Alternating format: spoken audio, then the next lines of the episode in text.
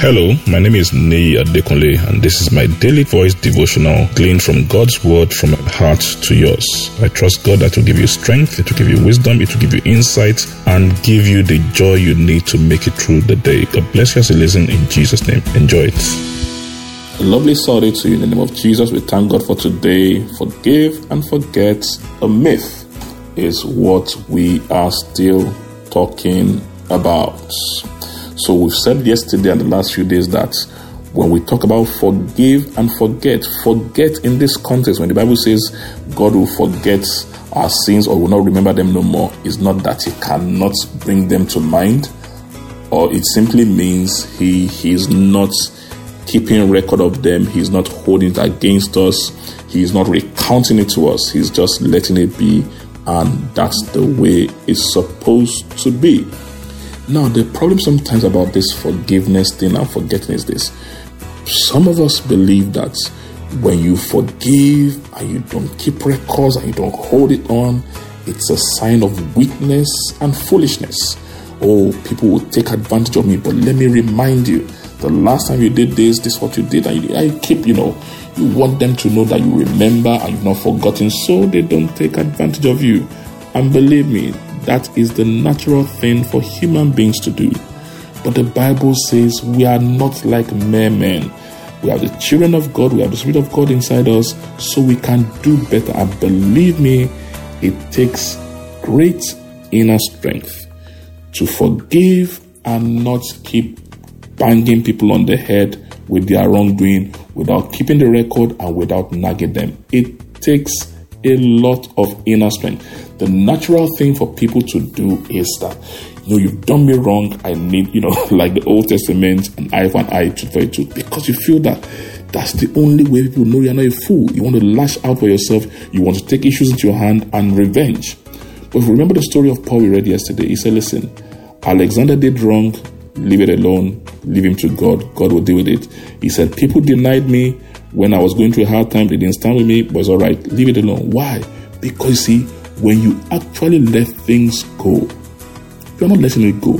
You are actually letting God do what he can do. And guess what? God is all wise. He knows how to settle everything.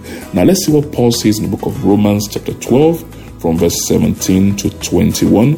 Romans twelve, seventeen to twenty-one in the Passion Translation.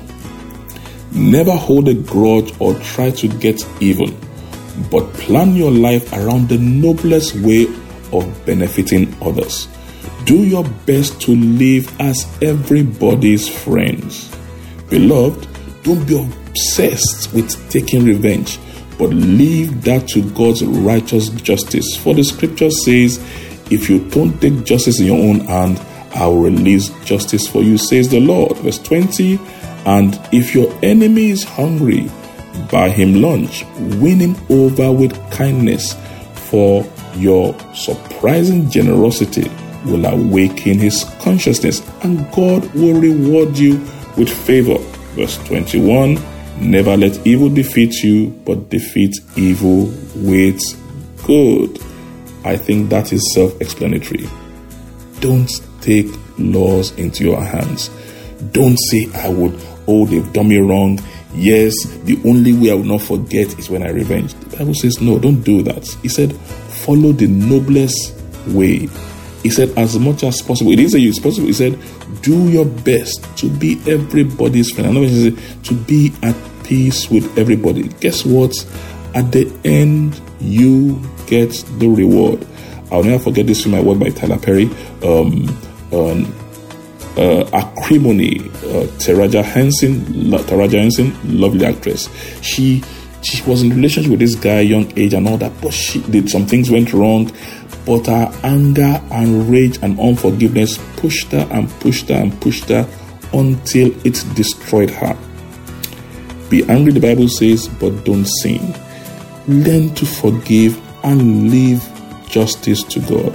And guess what? When God fights for you, even you will be more than satisfied with the outcome.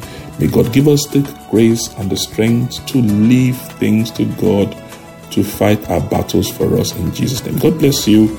Enjoy the rest of your day. I'm sure the word you heard today has been a blessing to you. The way we maximize God's word, the effect of God's word in our life, is by putting it into practice and by sharing it with others. Please ensure you put this into practice and please share it with others. And I trust God that the full benefit of the word will be seen in your life in Jesus' name. Thank you very much and have a wonderful day.